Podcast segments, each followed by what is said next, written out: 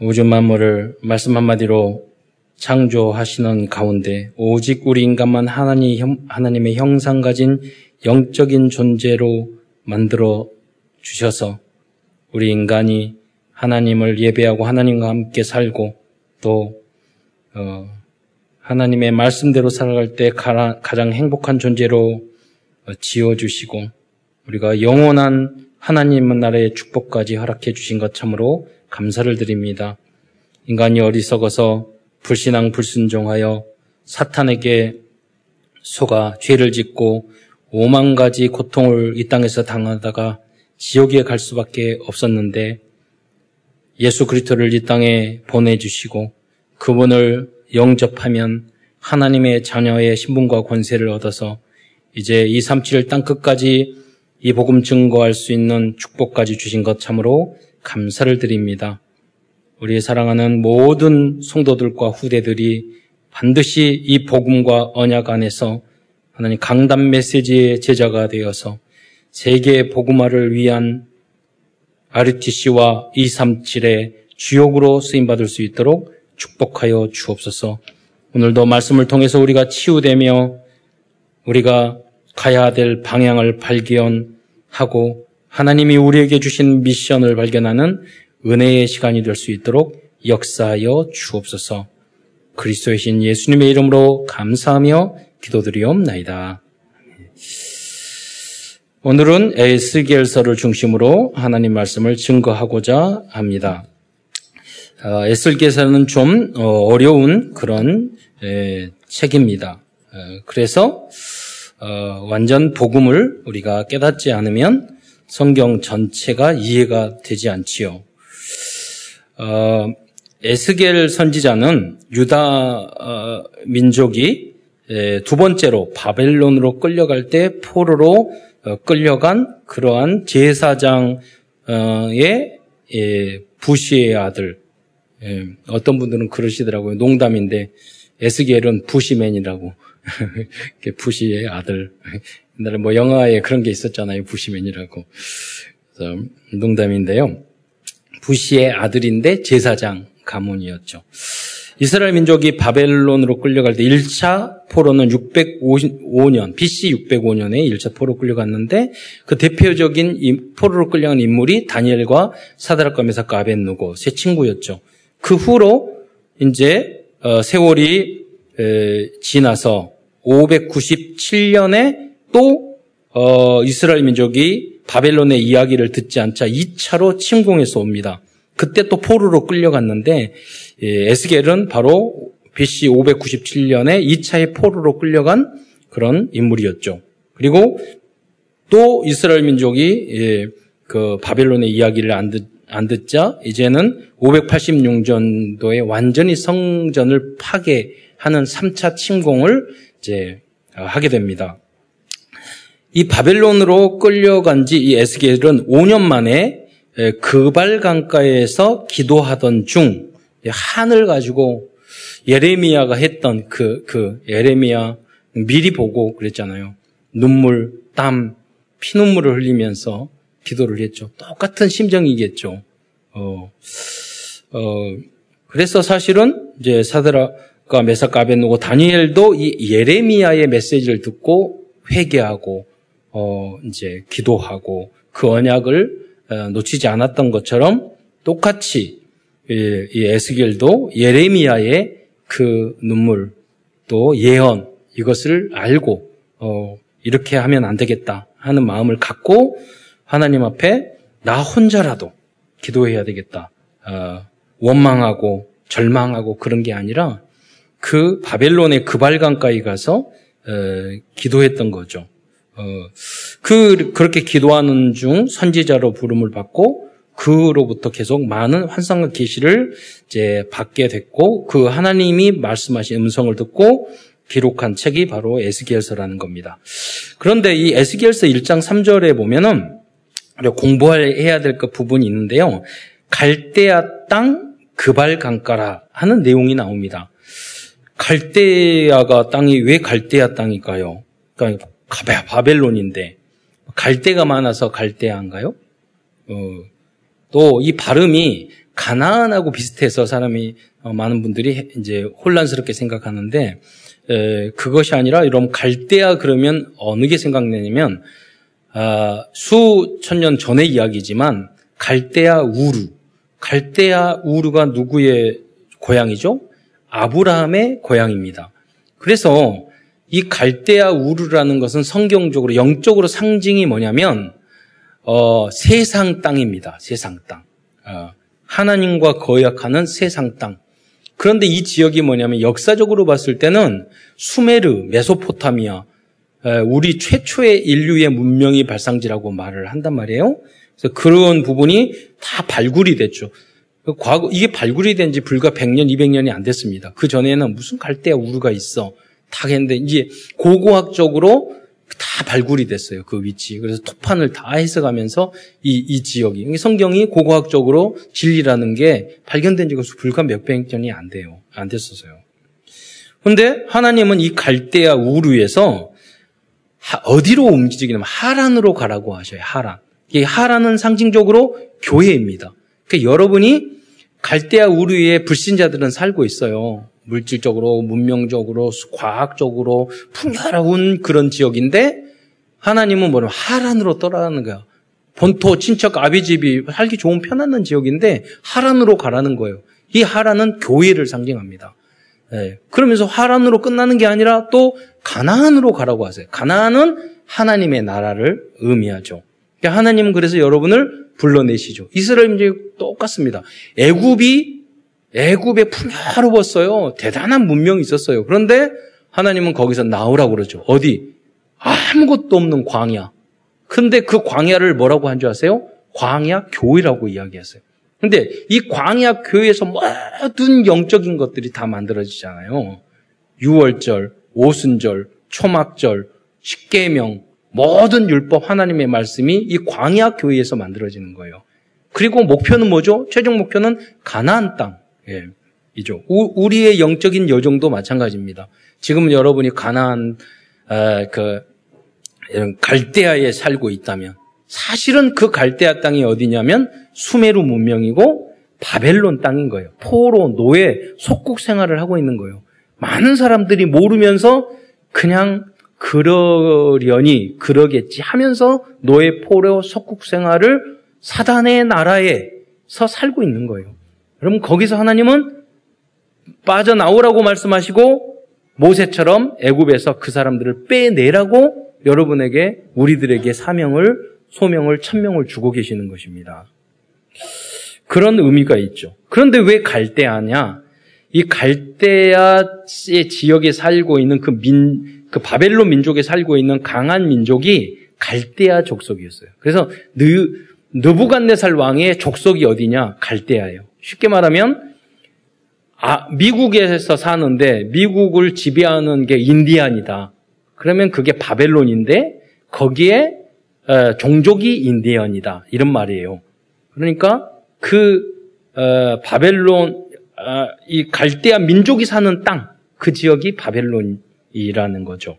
그래서 어, 갈대아인이라는 말도 나오고 갈대아 땅이라고 만들 말로 하고 바벨론이라고 이야기를 하고 이 바벨론을 지배하는 민족이 갈대아 민족이었어요. 그 그다음에 느부갓네살 왕도 이 갈대아 종족이었고 그래서 갈대아 땅 그발강가가 바벨론 땅에 있는 그발강가라는 같은 동의어로 쓰는데 여기서 이 갈대아라는 말에 여러 가지 어원이 있지만은 약탈자라는 의미를 가지고 있어요. 그러니까 이제 갈대아라는 지역은 사실은 사단이 역사하는 지역이기 때문에 세상 삶이 약탈하고 도둑질하고 갈등하고 싸우고 문명은 발달됐는데 세상이 다 그렇게 거짓말하고 왜냐하면 사단의 나라이기 때문에 그렇습니다. 그래서 여러분이 완전 복음이 아니면 여러분 개인도 가정도 직장도 산업도 하나님의 능력이 아니면 그 안에서 여러분 절대로 마귀들과의 세상 사람들 싸움하고 전쟁에서 이길 수가 없어요.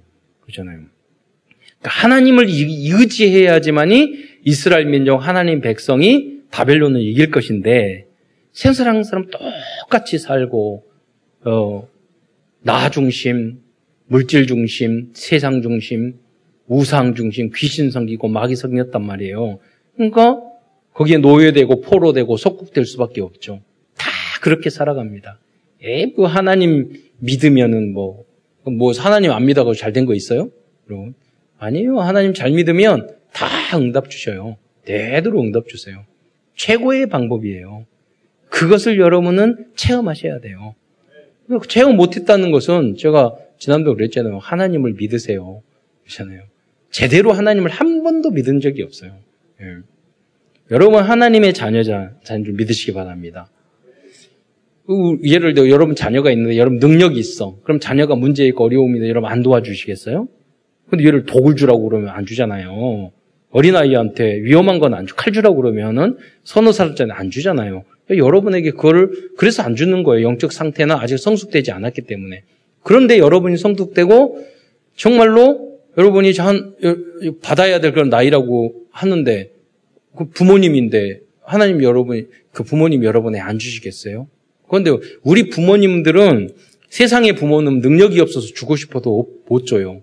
그러나 하나님은 전지전능하셔요. 그렇기 때문에 여러분이 하나님과 마음이 맞고 여러분이 신분과 권세를 정확하게 알고 있으면 하나님이 모든 것을 시시 따라 영육간에 다 주게 돼 있어요. 예. 하나님은 여러분 거지같이 살기를 가난하게 살기를 절대 원하지 않으세요. 예.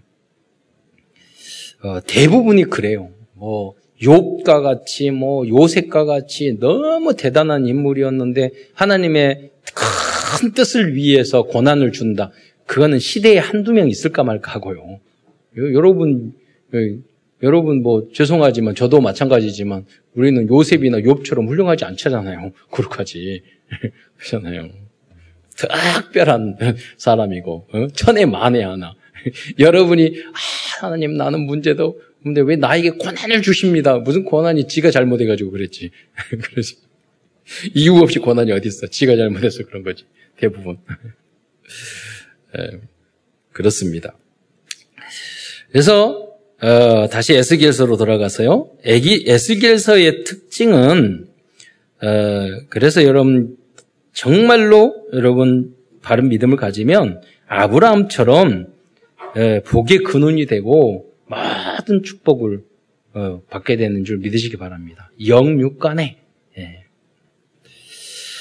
에슬게서의 특징은 여러 가지 환상과 상징들이 많이 나오는 것입니다. 그래서 그 역사적 배경과 성경 전체를 통해서 그 환상과 상징을 해석하지 않으면 이해하기 어렵습니다. 그래서 요한 계시록도 그렇습니다. 요한 계시록이 굉장히 어려워요. 그런데 정확하게 복음을 알면은요 하나도 어렵지 않아요. 예, 너무 쉬운 거예요. 제가 이 이야기를 몇 가지 몇 번 설명을 해줬어요. 요한계시록 어려운 게 아니라 이렇게 이렇게 보면 된다. 그러니까 이남현 목사가 머리가 똑똑하니까 딱 알더니 요한계시록을 계속 해석을 너무 쉽게 하는 거예요. 메시지를. 음, 그러더라고요. 어렵지 않아요. 그것을. 예. 그 안에 성경 전체에 담겨 있는 다 해석은 성경 해석은 다 성경에 있어요. 그러잖아요. 그래야지만 이단이 안 돼요. 이 복음과 복음을 정확하게 그리스도 복음을 모르면 자꾸 이단스럽게 해석을 하는 거예요. 어렵게 해석하는 거예요. 안 보이는 거예요. 네. 그래서 이제 신천지나 이런 사람들 이단들이 말하는 내용을 보면 아무거나 봐도 황당하고 말도 안 되는 해석을 해요. 앞뒤에 하나도 안 맞아요. 근데 그것을 말도 안 되는 그것을 믿어요. 그래서 야, 하나님의 은혜가 필요하구나. 진짜 복음과 그리스도를 알아야지만이 이상한 사단의 영에게 사로잡혀서 사단의 생각을 안 하는구나. 그건 지시가 그런 게 관계가 없다니까요. 여러분. 신천지나 그런데 통일교는 얼마나 석, 저기 엘리트들이 많은 줄 아세요? 근데 그 사람들이 저런 말을 믿어? 너무 황당한 이야기를. 이제. 여러분, 그리스도가 되려면, 여러분, 여자의 후손으로 태어나요. 그러면 신, 그러면 이만희가 여자의 후손이에요? 아빠 없어요? 동정녀에서 태어났어요? 그러니까 그리스도가 되는 조건. 일단 이만희는 여자의 우선이 아니야. 그리고 아브라함의 우선이에요? 다윗의 우선이에요? 그러니까 그리스도가 되는 조건이 그거예요. 아브라함 우선. 예, 우리 한민족의 후손이에요. 아브라함 우선 아니라니까요. 그럼 베들렘에서 태어났어요? 베들렘 안 태어났잖아요. 십자가에 죽었, 죽어서 부활해야 돼요. 예, 안 맞아요, 하나도. 예. 성경에서는 그리스도에 대한 예언이 500가지 넘게, 확실한 게 500가지 넘게 나와 있어요. 왜 그래요? 오직 예수님만이, 나사렛 예수님만이 그리스도의 힘을 믿으시기 바랍니다. 그것을 오직을 알려주기 위해서 그러는 거예요. 그 모든 조건이 맞아야지만이 그리스도예요. 그분만이. 거기에는 소크라테스도 명, 자도 공자도 아무 누구도 어, 문선명도 해당되지 않아요. 일단 여자의 후손이 아니야. 어, 일단은 아브람과 다윗의 후손이 아니야. 그잖아요. 그런데 그 너무나도 쉬운 것을 그들은 어, 못 깨닫는다는 거예요. 따라간다는 거예요. 다 보면 율법주의 뭐 이상. 그러니까 이단의 영은 무서운 거예요. 그러니까 내가 진리를 쫓아가려고 하는 마음이 이, 이, 여러분 돼 있으면은요 진리가 보이는데 그 마음 자체가 삐뚤어져 있고 잘못되면은요 진리는 안 보이고 삐뚤어진 것만 보이게 돼 있어요. 그러니까 그것도 하나님의 은혜인 줄 믿으시기 바랍니다. 네. 네. 여러분 어렵지 않잖아요. 우리가 부족하고 삐뚤어지고 잘못하고 그러더라도 그리스도는 우리 죄인들을 용서하시기 위해서 구원하시기 위해서 오신 줄 믿으시기 바랍니다. 우리가 부족하고 죄인이고 연약하고 그러기 때문에 주님께서 용서하시기 위해서 대신 십자가에 달려 돌아가신 거예요. 그게 복음이에요. 그런데 이렇게 용서받았는데 여러분이 정죄하고 잣대로 죄고 비판하고 남을 지적질하고 이러면요 복음 모르는 거예요. 예. 그리스도가 주인 안 된 거예요. 체질이 그쪽으로 간다니까요. 율법주의로. 그러니까 하나님의 나라가 내 안에 누려지지 않는 거잖아요. 자, 에슬게스로 돌아가서 에슬게스의 특징은 그래가지고 여러 가지 환상과 상징들이 많이 나오는 것입니다. 그래서 그 역사적인 배경과 성경 전체를 통해서 그 환상과 상징을 해석하지 않으면 이해하기 어렵습니다. 그러나 에스겔서의 핵심적인 내용은 에스겔서 전 에스겔 선지자는 조국이 망하고 포로로 끌려온 어려운 상황이었지만 그발 강가에서 언약을 붙잡고 복음을 붙잡고 집중으로 기도하다가 천년의 응답을 보았다는 거예요. 그 응답이 여러분에게 있기를 축원드립니다. 지금 이 전염병 말 창고라는 이 시대에 위기가 어려운 시대인데 이때 천년의 응답을 받는 어, 그런 응답의 시간이 되시기를 축원드립니다. 여러분이 여러 가지 어려움이 있을지만 있겠지만 그것이 응답받는 최고의 그발강가로 여러분 재창조하셔야 돼요. 응답의 현장으로 바꾸셔야 돼요. 어, 많은 사람들은 1년짜리 인생을 살고 있다고 어, 했습니다. 있다고 말했습니다. 이건 제가 말하는 것이 아니라 이번에 어, 세가족도 목회대학원에서 유 목사님이 말씀하셨어요. 인생짜리 1년 인생은 뭐냐? 어려움이 조금만 있으면 원망하고 삐지고 불신앙하고 이런 모습이에요. 1년짜리 인생. 그러니까 뭘 1년을 하지를 못해. 어딜 가서 1년을 못 견다. 1년을 못 참아. 네. 초금을 못 참아. 네. 불만 내야 되고 말해야 되고 왜냐? 어, 내 욕심, 내 중심으로 하기 때문에 복음을 몰라서 그래요. 체질에 구원은 받았을 수도 있어. 네. 예. 1년짜리 인생.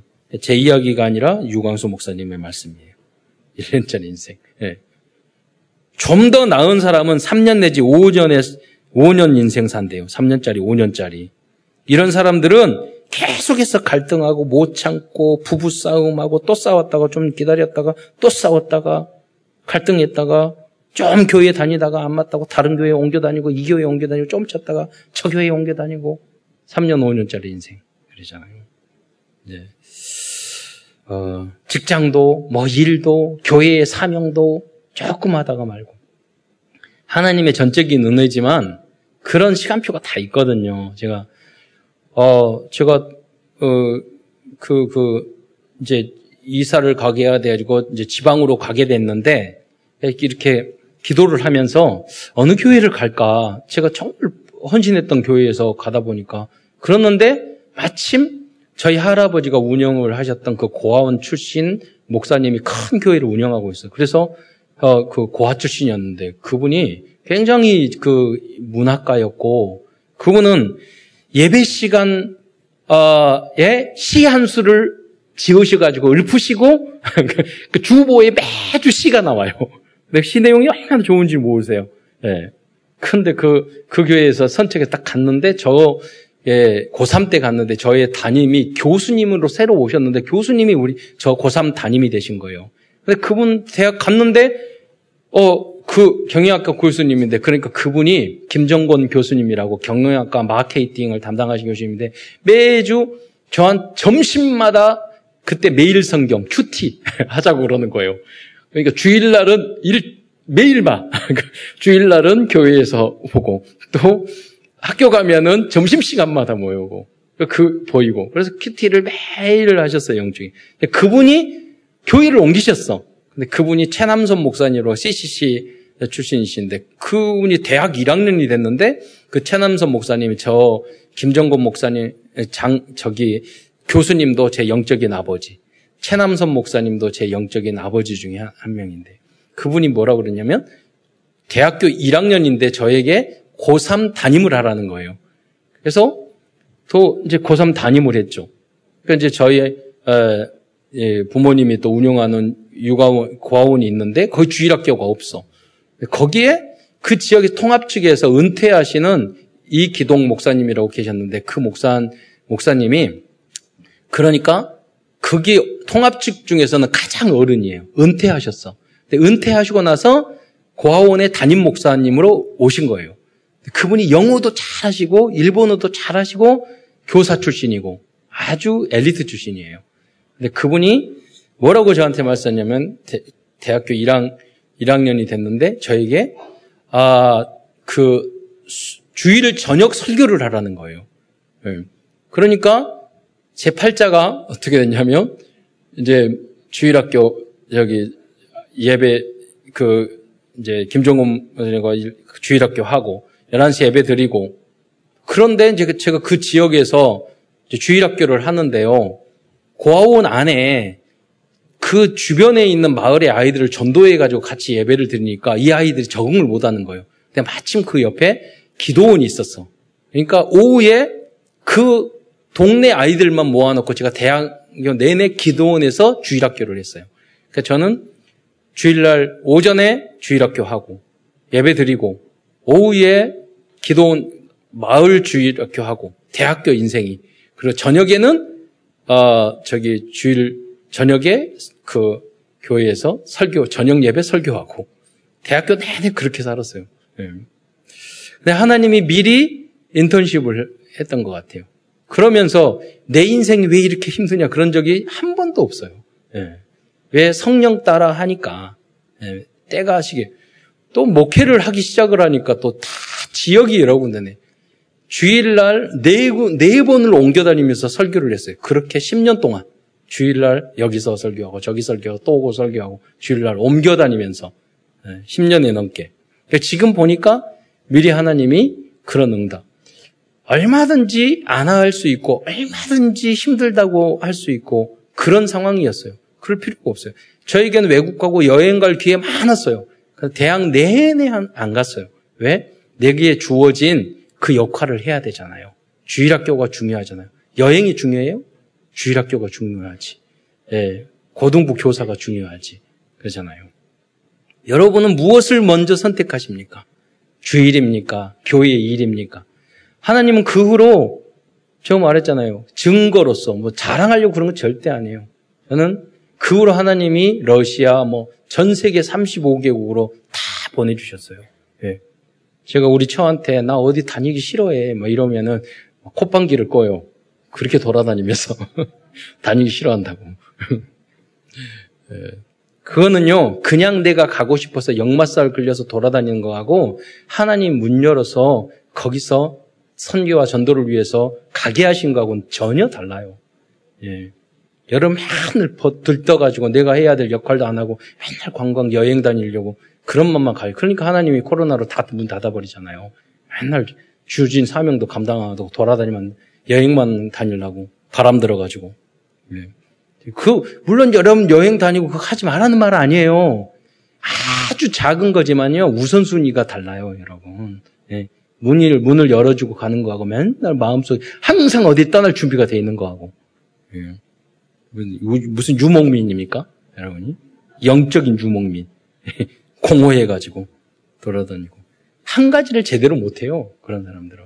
싸돌아다니느라고. 그러잖아요. 여러분, 3년, 5년짜리 인생이 되지 마시고, 여러분, 100년, 1000년의 응답을 받는 여러분 되시기를 축원드립니다. 하나님 시간표 되면 다 여러분에게 충성되고 여러분의 작은 일에 충성되면 하나님 시간표 따라 그 다 문 열어주신다니까요. 그거 못 참아가지고 예. 엉덩이가 들썩들썩하고 예. 했다 안 했다 하고 예. 그거 못 참고 그러잖아요. 여러분 하나님의 자녀인 줄 믿으시기 바랍니다. 예. 그래서 에슬계는 다 다니엘은 보세요. 그 예레미야 눈물을 가, 가지고 깨달았을 때 원망하고 그러지 않았잖아요. 마음의 결심을 하고. 포로는 얼마든지 투덜거리고 원망하고 그렇게 할 수 있어요. 환경이 그렇잖아요. 어떻게 하나님이 하나님의 나라를 이렇게 하나님의 백성을 이렇게 할 수 있어요. 그러지 않고 에스겔은 조용히 서밋 타임을 가졌어요. 하나님은 미래를 천년을 보게 하셨어요. 그게 신앙생활이에요. 예수 믿는 게 그런 거예요. 예. 우리는 종교 생활하는 게 아닙니다. 하나님은 우리의 아버지인 줄 믿으시기 바랍니다. 하나님의 자녀들이 지금 겪고 있는 문제는 허상입니다. 그렇죠? 에스겔처럼 백년 천년을 바라보면서 선한 선택한 믿음이 실상인 것을 깨닫기를 축원드리겠습니다. 큰 첫 번째에서는 에스겔이 본 환상과 그 의미에 대해서 말씀드리겠습니다. 하나님께서는 에스겔에게 환상을 통하여 미래를 계시해 주셨습니다. 에스겔은 그 계시를 퍼포먼스를 통해서 백성들에게 알려주었습니다. 이 퍼포먼스라는 것은 예술, 예술다가 무슨 행위 예술 같은 그런 거예요. 근데 예수님이 하시는 행, 행, 행위는 행위 예술을 뛰어넘어서 행위 진, 진실이에요. 행위 진리예요. 네. 여러분, 예술가가 어떤 것을 퍼포먼스를 할 때 자기의 몸을 불살라서 막 하잖아요. 근데 그게요, 미래에 다 성취되는 거예요. 그게 많은 응답이 되는 거예요. 예. 요새 뭐 BTS가 BTS 저도 한번 다도 하도 그 이런 이야기해 가지고 안 사 먹으면 안 될 것 같아서 BTS 세트 이거 사 먹었잖아요. 하도 괴롭혀서 그래가지고 안 하면 안 될 것 같아서 그래가지고 인도네시아는 그 BTS 세트 때문에 저기 뭐 맥, 맥도날드 다 문 닫았다고 하잖아요. 인기가 많아가지고 자 상징적이거든요. 퍼포먼스고 그런데 그 안에 거기 한 가지를 집중해서 하면 그건 일반 일반 계시예요. 세상 사람들도 그렇게 한 가지 전문성을 갖고 충성을 다하면 응답을 받게 돼 있어요. 예. 구원은 못 받지만 그러잖아요. 그것을 일반 계시. 예수 그 예, 일반 은총. 예수의 은혜 그 믿어서 구원받는 것, 성취되는 것은 특별 은총. 그래서 하나님은 그 비를 요 악인과 선인에게 동시에 내린다고 그랬어요. 하나님 안 믿어도 성실하게 공부하고 일하면 다 물질적인 축복, 세상 축복 받게 돼 있어요. 예. 나중에는 재앙과 저주가 임할지라도 착하게 살면 거짓말을 않고 살면 다 인정받고 살아요 세상 사람도 구원은 못 받고 죽어서 지옥 가서 그렇지. 예. 그래서 여러분이 일반 계시, 특별 계시 다 여러분의 것이 되시기를 축원드립니다. 왜 이렇게 상징적인 퍼포먼스를 하였을까요? 그 이유는 알 사람은 알고 모를 사람은 모르게 하기 위해서입니다. 이러한 계시와 상징들을 깨닫고 믿는 것은 하나님의 전적인 은혜입니다. 여러분 그래서 그 전도 캠프를 가서 그래 복음 전할 때 여러분 구원의 길 그렇게 전하면요 예비되고 하나님의 은혜가 임하는 사람 금방 깨닫는다니까요. 그런데 하나님의 은혜를 받지 못한 아무리 말해도 못 깨달아요. 여러분, 목사님들이 복음을 깨닫는 게요, 벼락, 길거리 지나가 벼락 맞는 것보다 어렵다고. 진짜 맞습니다. 율법주의는 너무나도 잘 깨달아요. 오직 예수를요, 못 깨달아요. 예. 희한하죠, 여러분. 오직이 안 된다니까요. 예.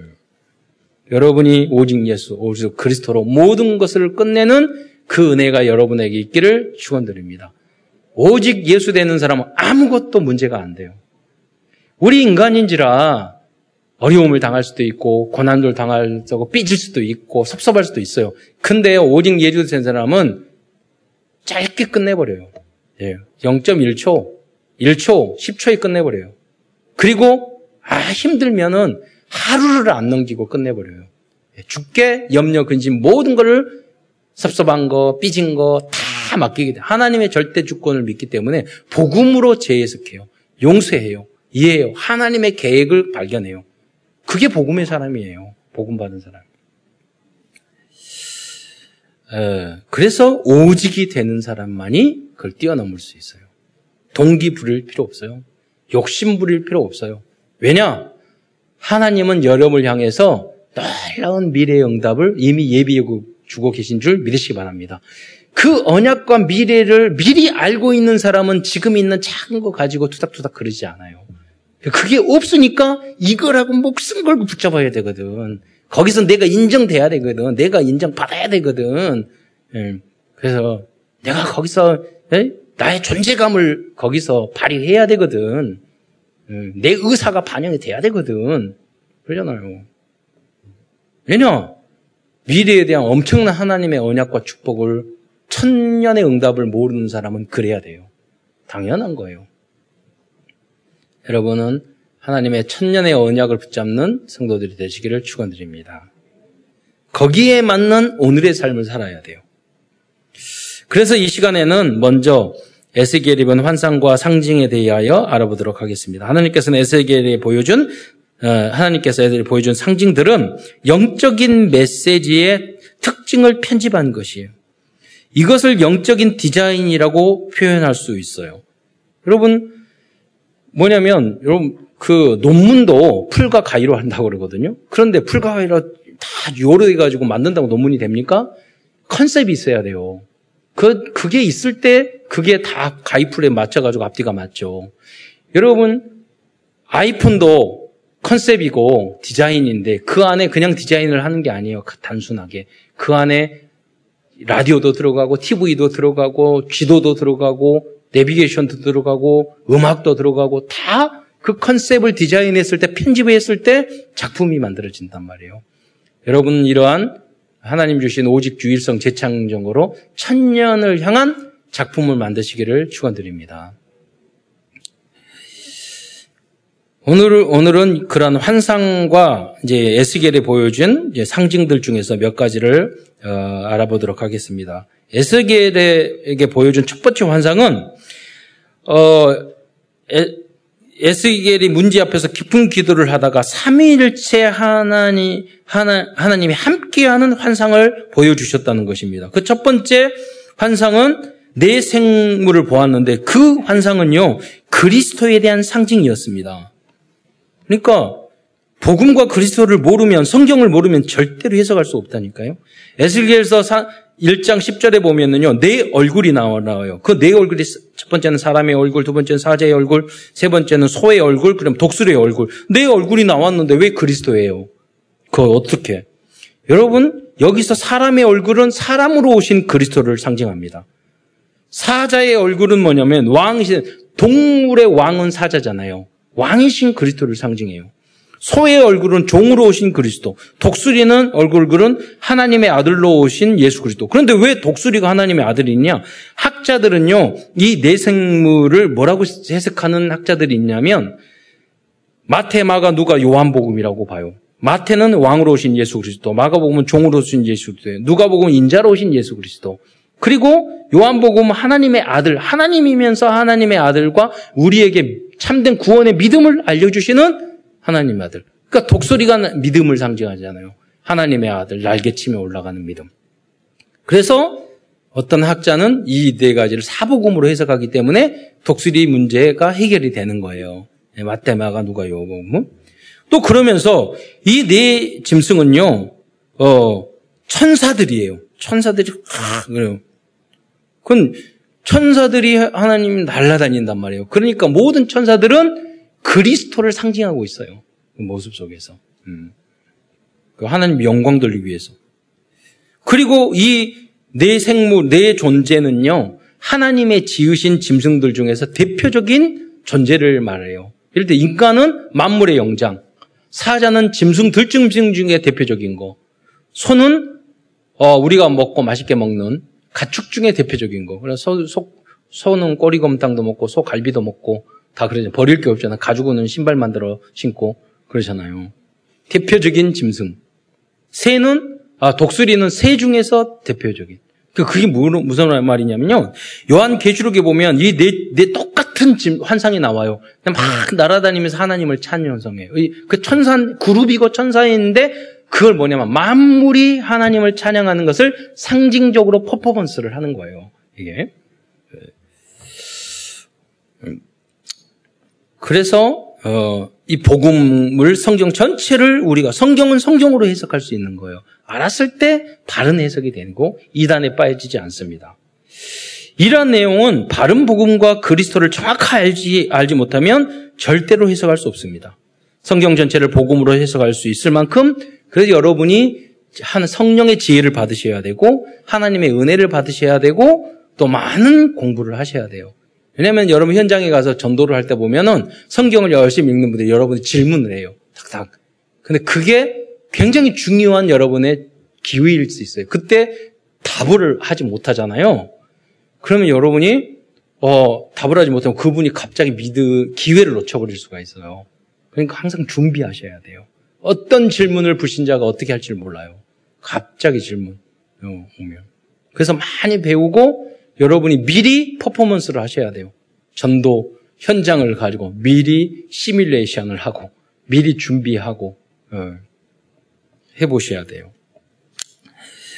어, 왜 전도자이기 때문에. 두 번째로 에스겔은 보좌에 계시는 하나님의 영광의 환상을 보았습니다. 에스겔서 1장 26절 28절에 보면은요. 거기에 26절 이제 본문을 한번 보여 주세요. 보면 자막을 그 머리 위에 있는 궁창 위에 이 궁창은 뭘 말하냐면 어, 우주 하늘을 말하는 거예요. 우주. 근데 그, 그 우주 위에 보좌의 형상이 있어요. 보좌가 있는데 그 보좌 형상 위에 한 현상이 있는데 사람이 앉아 있어. 그러니까 우주 안에 보좌가 있는데 거기에 사람이 앉아 있고 그 내용을 보니까 막 빛이 광채가 무지개 확 광채가 일어나. 근데 그 광채가 뭐예요? 1장 28절을 보세요. 그 중간에 보면 20 음, 자막으로 보면 28절 거기 보면 이 이는 여호와의 영광의 향상의 모양이라 하나님의 영광의 모양을 그 우주에 있는 보좌에 앉아 있는 사람으로 상징하는 거예요. 그러니까 그 하나님이지만 여호와지만 그 사람이잖아요. 그 그리스도 왕 중의 왕 대신 그리스도를 상징하고 있는 거예요. 예. 그 무지개는 구원, 어, 노아의 방주 후에 무지개가 하잖아요. 언약을 말하는, 말하는 거예요. 동성애를 말하는 것이 아니라, 그, 그 뺏어간 거죠, 세상이. 세 번째, 어, 그 이제 여러분 그 무지개 형상을 하는데 우리가 미술 심리 분석을 제가 공부했는데 보통 색깔이 무지개색으로 나오잖아요. 어떤 애가 아주 청천에 무지개색으로 나오면 그게 무슨 뜻을 무지냐면 나를 헬프미 나를 도와달라는 뜻이에요. 그 아이에게 분명히 문제가 있는 거예요. 너무 무지개 색깔로 그림을 그리면 네, 그 그래서 이제 더 그림 한참 보면 많은 것을 발견할 수 있거든요. 그럼 무슨 말이냐면 여러분이 상징이 동성애자들이 무지개로 그리잖아요. 사실은 도와달라는 거예요. 영육간에. 예. 세 번째로 에스겔은요, 성령의 역사를 따라 움직이는 특별한 형상을 어, 보았습니다. 그, 그 어, 1장 20절에 보면 어, 그 자막을 한번 보여주세요. 제가 읽겠는데 영이 어떤 쪽으로 가면 생물도 영이 가려는 곳으로 가고 또 바퀴도 나와요. 바퀴 안에 뭐 생명이 있다고 그래요. 또 1장 21절에 그러면 그 2장 21절에 보면요. 그러면 그들이 가면 이들도 가고 그들이 서면 이들도 서고 여러분 이 장면을 보면 그들이 가면 그들이 서고 그 영이 가면 그들이 서고 그, 그들이 쓰면 서고 이게 어디서 보여요? 광야에 있을 때 하나님의 불이 성령의 불기둥이 가면 가고 쓰면 서잖아요. 이거 성령의 인도를 말을 하는 거예요. 근데 바퀴가 있잖아, 바퀴. 바퀴는 뭐냐면, 여러분, 모든 인간에 맞는 기계, 과학, 첨단의 바퀴가 굴러가잖아요. 그 대표적인 상징이 바퀴라고 볼 수 있어요. 그러니까 모든 어, 우리 자연 과학이라는 인간이 만든 기술에 그거는 뭐 톱니바퀴라고 그러잖아요. 시계도 그렇고 또 마차도 자동차도 그렇고 다 바퀴의 원리가 있어요. 그러니까 인간이 가지고 있는 최고의 기술과 지식을 상징하고 있지만 그 모든 것도 성령에 따라 움직이는 거예요. 그렇게 돼야 되고 그걸 위해서 사용이 돼야 된다는 것을 상징하고 있는 겁니다. 예. 다음은 중간으로 두 번째 하나님은 에스겔에게 어, 이스라엘 배, 이스라엘이 바빌론에 멸망당한 많은 상징들을 보여주셨고 또 에스겔에게 직접 퍼포먼스를 행하라고 말씀하셨습니다. 이 퍼포먼스는 말씀이 육신이 된 것을 의미합니다. 예수님께서 십자가의 퍼포먼스를 통해서 구원의 모든 것을 직접 간접적으로 의미를 보여주셨어요. 예. 그리고 이루, 이루어 주셨어요. 여러분 십자가 안에 많은 상징적인 것을 찾으셔야 돼요. 십자가는 사랑이고 용서고 희생이고 피 눈물 땀이에요. 그 안에 그런 것들을 하나님이 우리를 사랑하시는 거고 그 안에 다 그게 담겨져 있는 거예요. 음. 용서고 기다림이고 오래 참으심이고 십자가 속에 그게 다 담겨져요. 그 상징 속에 다 들어서 우리 어, 이제 어린이집 그 symbol을 만들 거예요. 마크를 만드는데 마침 우리 어린이집 원, 원장님이 그, 그 어린이집, 우리 비전스쿨 어머니 중에 하나가 그막 심벌을 만드는 전문인이 계시더라고요. 나중에 알고 보니, 그러니까 그 남편이 오래전에 제가 알고 있던 Remnant 출신이더라고요. 의료인인, 의료인인데, 그래서 그 나중에 이제 그 카톡 사진을 보고 알았어요. 그 부인이 뭐 이제 해주시겠다고 해서 우리 글이 어떤 작품이 나올지도 모르겠어요. 근데 그 안에 우리가 모든 심벌 속에 다 들어가 있잖아요. 우리의 그 미래의 비전도, 우리의 방향도. 음. 십자가도 마찬가지예요. 그 안에 구원의 복음이 다 거기 안에 담겨져 있는 십자가와 부활을 통해서. 십자가 상, 사건은 상징성, 상징성이 있지만 상징성만 있는 것이 아니라 사실적인 실천이 담겨져 있는 것입니다. 에스겔도 그러한 퍼포먼스를 행하도록 하나, 하나님으로부터 계시를 받았습니다. 그 첫 번째 퍼포먼스가 뭐냐면 에스겔서 4장 1절로 3절인데 토판을 그려놓고 작은 성을 만들어서 그 송이 싸워서 공, 에워싸는 그 그림을 만들라는 거예요. 그, 그건 뭐냐면 예루살렘 성정이 바벨론에 의해서 다 둘러싸움을 당해서 정복당할 것을 보여주는 거죠. 퍼포먼스로. 예. 또 4장 4절부터 17절에 보면 하나님께서는 에스겔에게 30, 390일 동안 누워서 쇠똥으로 구운 떡을 어, 먹으라고 말씀하셨어요. 이것은 이스라엘 민족이 포로로 끌려가서 당한 어려움을 미리 보여주시는 거예요. 여러분 아프리카 노예선 보세요. 다 누워잖아요. 누워서 뭘 먹겠어요? 음식 주지도 않고 빵, 예, 겨우 그런 빵을 하나씩 준단 말이에요. 또 유대인 포로였을 때 보면 그 닭장처럼 해놓지 묶어놓잖아요. 그런 거예요. 포로로 끌려가면 그런 삶을 살아간다. 예. 하나님의 강단 말씀 따라 살지 않고 않으면 여러분 자신과 여러분 예배에 성공하지 않고 여러분 말씀 중심으로 교회 중심으로 살지 않으면 여러분 자신과 후대는 세상에 이러한 노예와 같은 삶을 살게 된다는 것을 말해주는 거예요. 아, 전 노예 아닌데요. 우리 그 사람, 아, 여러, 아닙니다. 여러분이 노예로 끌려가지 않았더라도 이 말씀 기준 수준 표준으로 살지 않으면 여러분 속은 지옥이에요.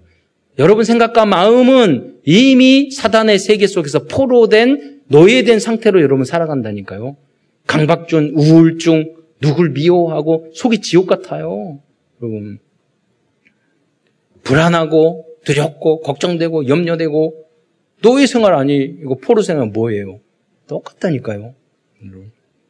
그래서 그리스도의 글이 복음으로 결론 내고 여러분 안에 참된 샬롬, 하나님의 나라가 임하시기를 평강이 임하시기를 축원드립니다. 5장 1절부터 17절까지 보면 칼로 머리털과 수염을 깎아 불사르고 칼로 치고 바람에 흐, 어, 흩으라고 흩으리라 흩으라고 말씀하셨습니다. 이것은 이스라엘 민족이 3분의 1, 이 3분의 1씩 어떻게 멸망할 것인가를 보여주고 있어요. 에스겔서 5장 12절의 그 말씀을 한번 어, 보겠습니다. 그 자막으로 보면 그 가운데 3분의 1은 전염병으로 죽으며 여러분 지금 보세요. 이 말씀이 전 세계에 임하고 있잖아요. 3분의 1. 그 이상이 지금 지금 그렇게 어려움을 당하고 있다니까요. 예. 인도를 보니까 하루에 40만 명의 확진자가 나오고 2천 명씩 죽는데요. 어. 재앙 아닙니까? 네. 저는 이 성경을 과거에 읽을 때 요한복음 계시록에도 3분의 1, 3분의 1 이게 나오는데 야 3분의 1 이렇게 이렇게 되면 진짜 재앙이다. 요새 뭐 일본에서 방사능 그런 것들을 오염수를 바다에 이렇게 방류한다 하니까 그 성 요한계시록 보면 바다의 3분의 1이 쑥이 되고 이런 말이 있단 말이에요. 아 이게 진짜 방사능이 오염시켜버리면 진짜 바다의 3분의 1은 오염되겠구나. 지금 공기도 마찬가지잖아요. 그래서 탄소 배출량을 줄이잖아요, 지금. 그, 그것 때문에 전기차를 많이 만드는 거예요. 지금 온도가 1도 높아졌는데 지구에 이게 작년에는 우리 한, 한국이 54일 동안 여러분 작년에 사는 우산 많으실 거예요. 54일 동안 비 왔다니까요. 처음으로. 이게 이상 기후가 이렇게 되고 있어요. 음. 먼 이야기가 아니에요. 네. 과거의 이야기 아니에요. 오늘 우리에게 직면한 이야기일 수도 있어요. 3분의 1은 너희 사방에 칼이 엎 드려질 것이며 3분의 1은 내가 사방에 흩어버리고 또 그 뒤를 따라 가며 칼을 빼리라 그랬습니다. 사람들이 하나님 말씀 따라 살아가지 아니하면 세상은 이러한 징계가 임할 것임을 경고하고 있습니다. 예레미야에게 말씀하셨어요. 에스게스에게도 말씀하셨어요. 다니엘에게 의인 한 명만 있으면 내가 이 모든 재앙을 내가 없애리라. 여러분이 가정 가문 우리나라 민족의 그런 한 명의 의인이 되시기를 축원드립니다. 여러분 한 명만 기도한다면 하나님은 이 재앙도 없애주실 거예요. 예. 그 응답. 여러분이 기도하셔야 된다니까요. 여러분 한 명이 내가 우리 교회에 헌당의 헌금을 다 하겠다는 기도를 하셔야 된다니까요. 안 해도 돼요. 그러나 기도는 할 수 있잖아요. 300 내가 영접하겠다. 여러분 안 하더라도 내가 기도는 할 수 있잖아요. 일단 생각을 바꿔야지 나머지도 되는 거예요. 내가 2, 3, 7 나라 여러분 다 못 가요. 그러나 하나님 제가 2, 3, 7 나라 5천 종족 다 가면서 전도하겠습니다. 그런데 나는 전도해 난 기도했는데 안 되면 하나님 탓. 그러나 여러분이 기도를 안 하면 여러분의 탓이에요. 그렇잖아요. 어, 지금 기도는 할 수 있잖아요. 그거 먼저 해야 돼요. 네. 여러분 임마누엘 부산교회는 한 분이 헌금 300억 넘게 헌금하셨잖아요. 거의 300이 3, 400억. 건축 지은 건 이미 이미 미리 응답 받았어. 예. 그런 응답이 여러분의 있기를 축원드립니다. 예. 어, 하지도 못하면서 미리 막 걱정을 하고 예. 교회에서는 여러분 헌금 안 한다고 차고 붙이고 그러지 않아요. 여러분 그러잖아요. 무엇든지 예스하고 그러세요. 돈 많이 드는 것은 다 예스하세요. 그리고 안 하면 돼 헌금. 여러분 나는 기도했는데 하나님이 나에게 안 줘서 못 한 건데 그러잖아요. 그런데 뭐 하지도 안 하고 믿음도 없고 미리 걱정하고 뭐 예수 믿는 사람이 아니잖아요.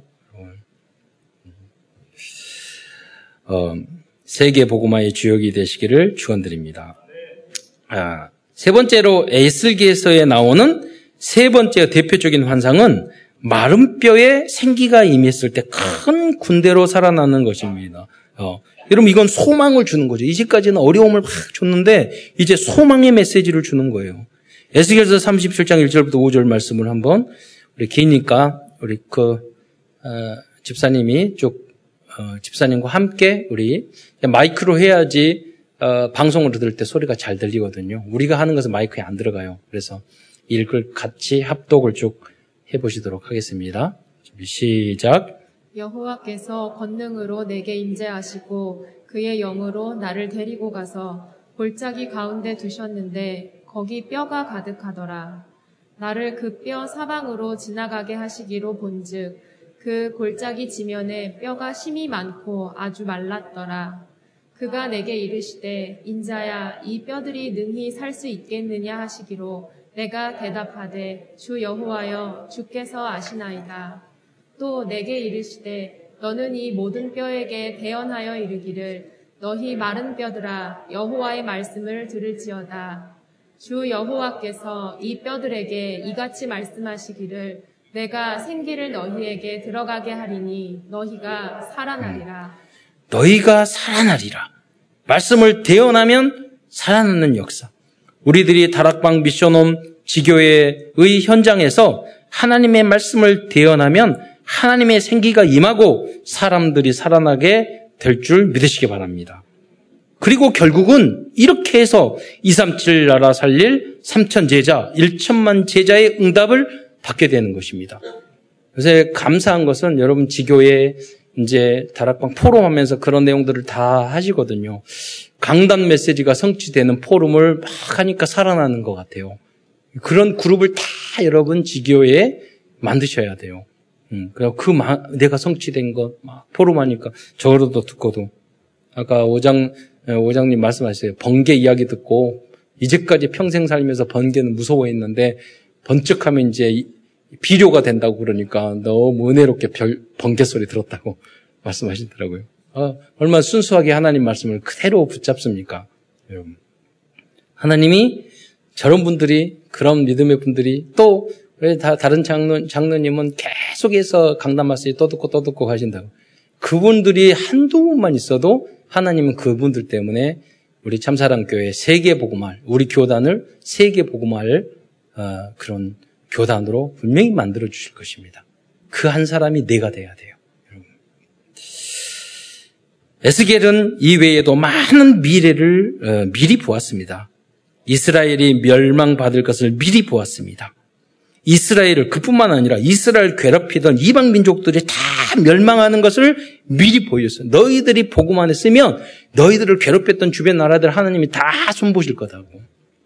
제가 말했잖아요. 그 당군이 부동산 사기당해가지고 한반도로 왔다고. 주변에 다 강대국이 있어. 우리 괴롭히는 나라들이 있어요. 우리 복음 있으면 아브라함에 말했잖아요. 너를 축복하는 자는 축복하고 너를 저주하는 자에게는 저주를 내리라. 그래서 여러분 우리 랩런트들이 딱 대통령 돼가지고 다른 데 가가지고 우리나라를 저주하고 괴롭히면 저주받을 건데 이렇게 말했으면 좋겠어요. 서로 이웃을 사랑하라 했으니까 서로 서로 사랑합시다. 견제하고 막 그렇게 하지 괴롭히지 말고 예. 함께 이웃을 함께 살아야지. 서로 견제하고 말도 안 되는 행동을 하고 그렇잖아요. 그래서 선교 복음 밖에는 국가 국가적인 문제도 해결할 길이 없는 거예요. 사실은 예. 이 약한 나라를 지킬 수 있는 것은 하나님의 주권 속에 하나님의 손 안에 있어야지만 우리 지킬 수 있는 거예요. 예. 나라가 없는 민족을 보면 얼마나 미얀마 사태를 보면서 얼마, 얼 마음이 아픕니까? 예, 우리나라가 세계 복음할 어, 여러분 때문에 그러한 나라와 민족이 될 줄 믿습니다. 어, 그래서 그 방법이 무엇입니까? 에스겔에서 48장까지가 있는데 47장에 보면은 강, 이 성전에서 물이 나와가지고 그 물이 그 강에 가서 그 강의 높이가 발목에 차고 그 다음에 무릎에 차고 허리에 차고 수영하게 되고 그 다음에 그 물이 바다에 가서 바다도 다 살려내고 강가 주변은 나무가 옥토가 돼서 과일 나무가 철철이 다 어, 맺고 이 역사가 예, 방사능이 받아들고 가는 게 아니라 하나님의 역사를 통해서 세상의 모든 바다도 깨끗게 하고 모든 환경도 깨끗게 하고 그 역사가 강 대상의 메시지를 통해서 나오게 될 줄 믿습니다. 그러니까 에스겔에게 이 말씀을 하는 거예요. 이 응답을 받아야 합니다.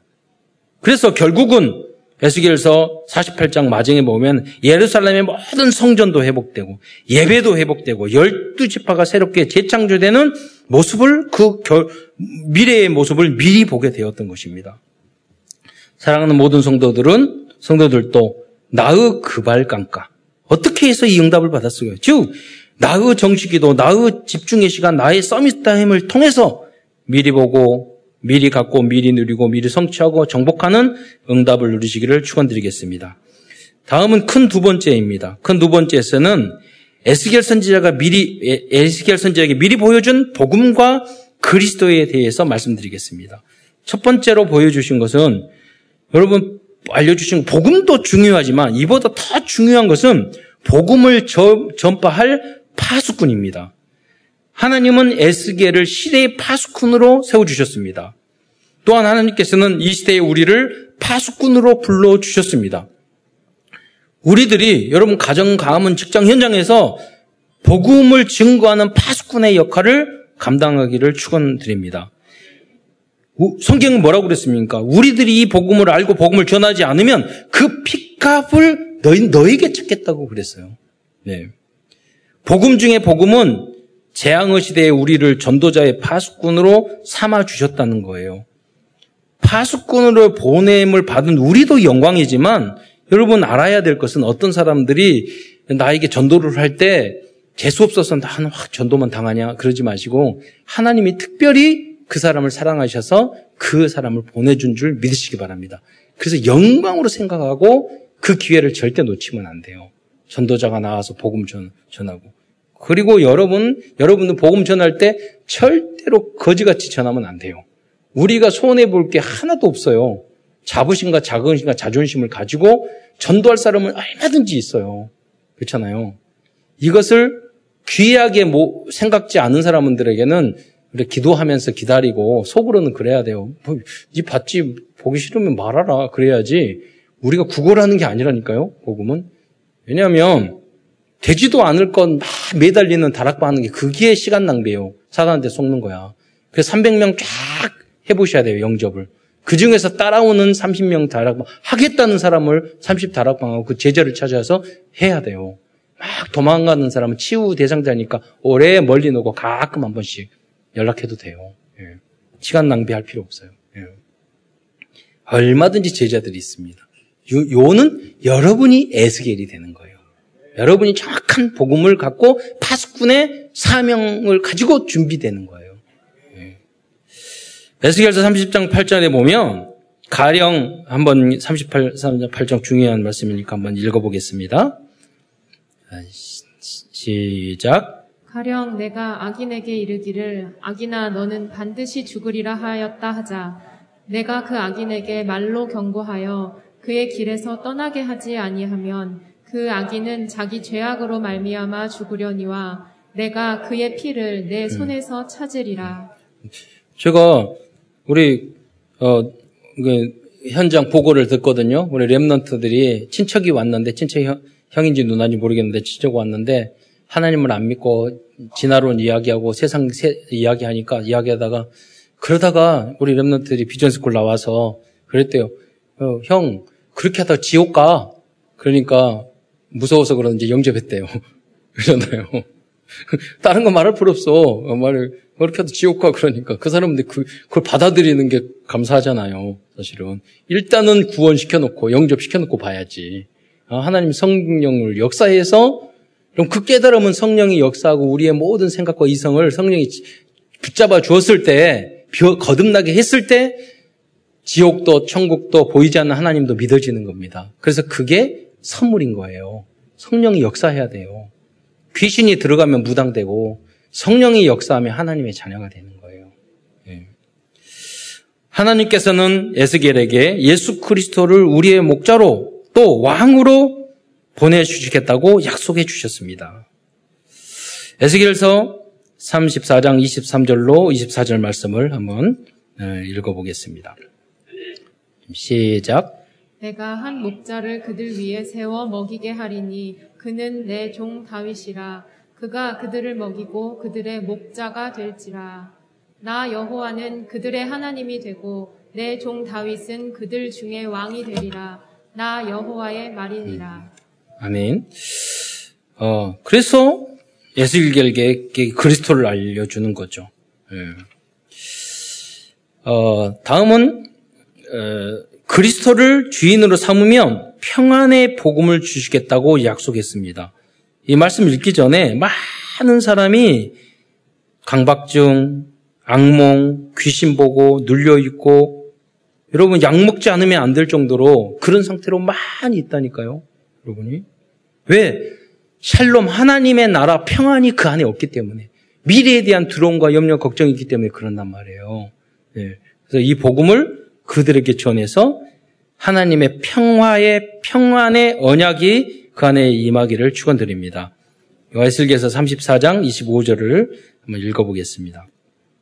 시작. 내가 또 그들과 화평의 언약을 맺고 악한 짐승을 그 땅에서 그치게 하리니 그들이 빈 들에 평안히 거하며 숲을 가운데에서 잘지라. 네. 불면증도 많아요. 잠이 안 와요. 근데 이게 야외에서도 잘 자잖아요. 숲을 가운데. 인간 스스로의 지혜와 능력으로는 굳은 마음을 변화시키는 것은 절대 불가능하기 때문에 하나님의 영인 성령을 너희 속에 두어 가능하게 만들시겠다고 말씀하셨습니다. 하나님이 그 마음을, 그 복음을, 그 전도를 받아들일 수 있도록 너글너글하게 만들어 주셔야 돼요. 생각을. 네, 우리는 기도할 뿐입니다. 그래서 36장 어, 26절로 27절 말씀을 함께 읽도록 하겠습니다. 시작. 또 새 영을 너희 속에 두고 새 마음을 너희에게 주되 너희 육신에서 굳은 마음을 제거하고 부드러운 마음을 줄 것이며 또 내 영을 너희 속에 두어 너희로 내 윤례를 행하게 하리니 너희가 내 규례를 지켜 행할지라. 아멘. 그래서 스가랴서 4장 6절에 보면은요. 왜 뭐가 중요하느냐? 우리가 막 노력하지만 결국은 하나님의 성령이 임하여야 돼요. 그래서 힘으로도 되지 아니하고 스가랴서 4장 6절에 보면 힘으로 되지 아니하며 능으로 되지 아니하며 지식으로 세상 것으로 절대 안 돼요. 강압으로도 안 되고 오직 나의 영으로 되느니라 라고 말씀하셨습니다. 그래서 우리는 기도하셔야 돼요. 시공과를 초월할 수 있어요. 기도하여 역사하셔서. 예.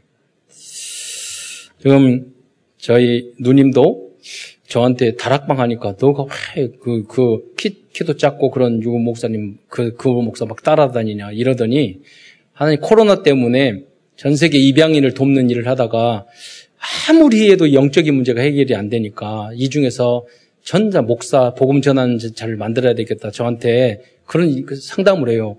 그 이전에 그 걔네들이 문제가 아니야. 내가 봤을 때 누나가 문제야. 누님이 문제니까 먼저 돼야 되니까 훈련 받으라고. 그러니까 미션원에 집어넣었어요. 아예 살도록. 거기서 계속 훈련 받고 그러다가 미국에 어, 이제 딸이 있어서 애 낳아서 한 달 동안 미국 가서 백신 맞고 그런데 딱 가더니 뭐라고 그러냐면 미국에 있는 LA에 있는 RU 가보고 싶다고 다 연결시켜 줬어요. 그래서 그 RU를 통해서 전 세계에 있는 이방인들에게 복음을 제 인터넷으로 지금 다 전하고 있다. 미국 지금 미국에나 전 세계에 있는 안류 그 교수님들이라든가 산업인이라든가 경제가 돼야 되고 그 돈을 내야 되니까 그분 그런 엘리트를만 모아서 지금 이게 하고 있다고 담당하는 이제 그 목사님한테 통화 연결을 했더니 통화를 했더니 그렇게 하고 있다고 하더라고요. 그래서 이전에 있는 건물은 다 팔고 새롭게 인터넷으로 지금 코로나 때문에 하고 있다가 새로운 그 시스템을 사기 위해서 준비하고 있다고 하더라고요.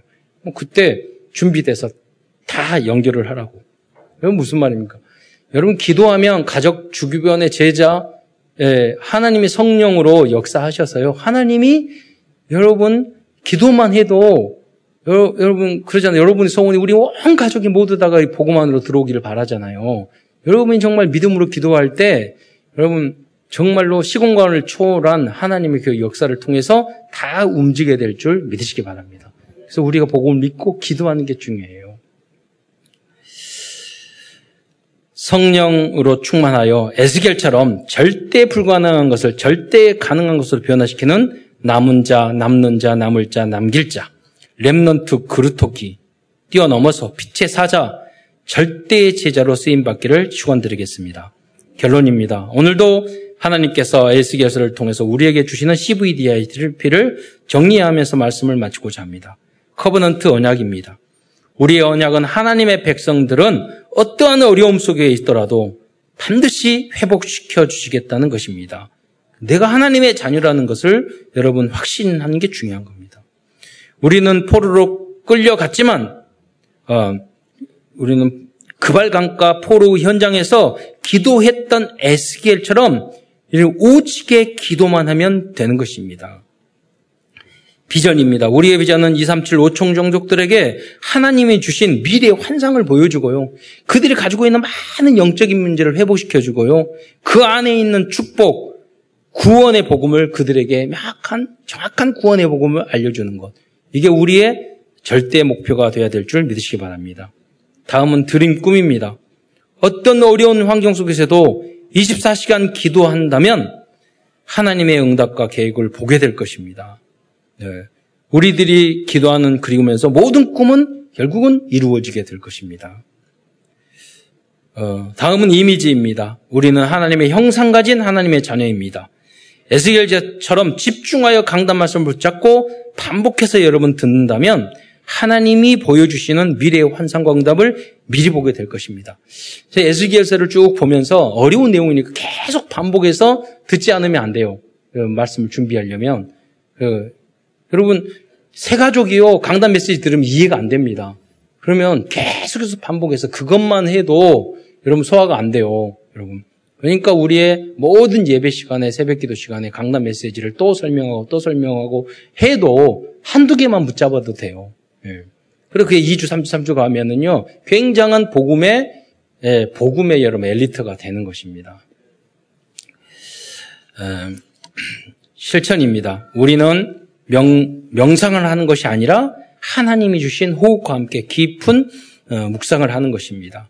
뭐, 유 목사님처럼 그렇게 막 하지는 않지만, 시간 나는 대로, 생각나는 대로 메시지 있다가 또 호흡하고 기도하면 너무 좋은 것 같아요. 예, 당장이 안 되겠지만 계속 도전했으면 좋겠어요. 그래서 앞으로 어, 본부 중심으로 그런 걸 하겠지만 우리 교회 안에서도 묵상학교, 묵상아카데미, 묵상대학을 만들어 보시기 바랍니다. 이것들을 당장에 하지 못하기 때문에 우선 우리가 해야 될 게 뭐냐? 깊은 호흡을 통해서 묵상 개인 다락방을 하셔야 돼요. 그럼 개인적으로 다락방 하면서 깊은 호흡을 하면서 기도하면서 어, 묵상해 보시기 바랍니다. 단 1분, 5분도 좋아요. 예. 그러다가 여러분이 지교회 하는 팀들이 예, 강단 메시지를 묵상하면서 하나님 말씀을 묵상하면서 기도 집중을 묵상하면서 묵상 지교회를 예, 먼저 도전해 보시기 바랍니다. 에스겔이 환상과 그렇게 한다면 에스겔이 이런 것을 하다가 환상과 이상을 보고 상징적인 삶으로 보여주었던 것처럼 그러면, 그럼 결국 뭐냐면, 여러, 다른 사람이 여러분이 응답받는 것을 보게 될 만큼 여러분 응답 받게 될 줄 믿으시기 바랍니다. 어, 4차 산업 시대, 어, 오늘날의 이 상징들은 여러분 정치, 경제, 문화, 예술, 복지, 교육, 디지털, AI, 다양한 작품들을 통해서, 어, 통해 보여주어야 할 것입니다. 그럼 제가 뭐 중국에 있는 전기차 이걸 보면서요. 너무 모양들이 다양한 거예요. 그리고 우리 한국에서 제가 기아 선전하려고 하는 건 아닌데 기아 다른 건 다 마음에 드는데 그 로고가 마음에 안 들어. 촌스러워. 근데 이번에 전기차 기아 나오는데 너무 이쁜 거예요. 그 안에 그 컨셉과 거기 안에 그 다 들어가 있는 거예요. 그 디자인 속에. 여러분 앞으로 우리가 휴대 이 아날로그 전화기를 가지고 있다가 난 그 스마트폰으로 바꾸면서 모든 게 바뀐 것처럼 앞으로 그렇게 차가 그렇게 바뀐다고 어, 그 안에서 영화 보고 그 안에 뭐 하고 다 하는 그런 컨셉으로 그런 시스템으로 싹 바뀌게 되는 거예요. 네. 그것을 미리 보지 못하면 안 돼요. 여러분, 저는 이제 반지의 제왕 이런 거를 이렇게 보면은요, 와, 과거에는 저런 영화가 뭐 이렇게 나왔을까.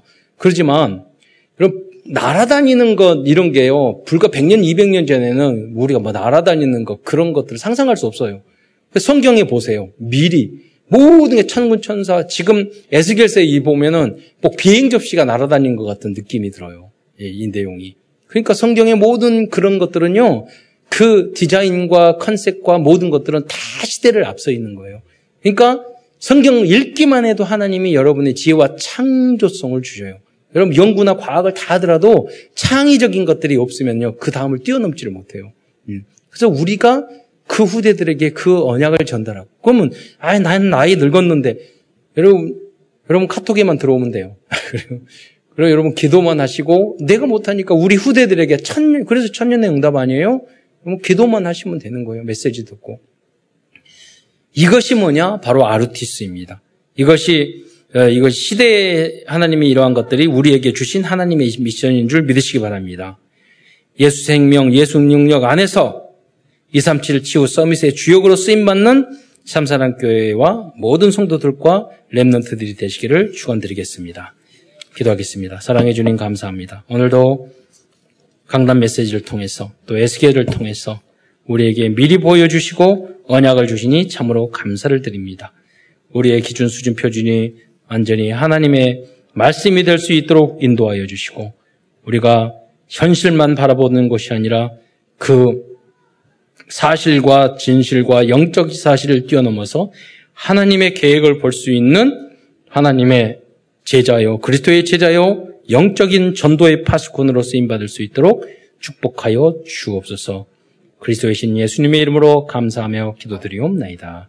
아멘.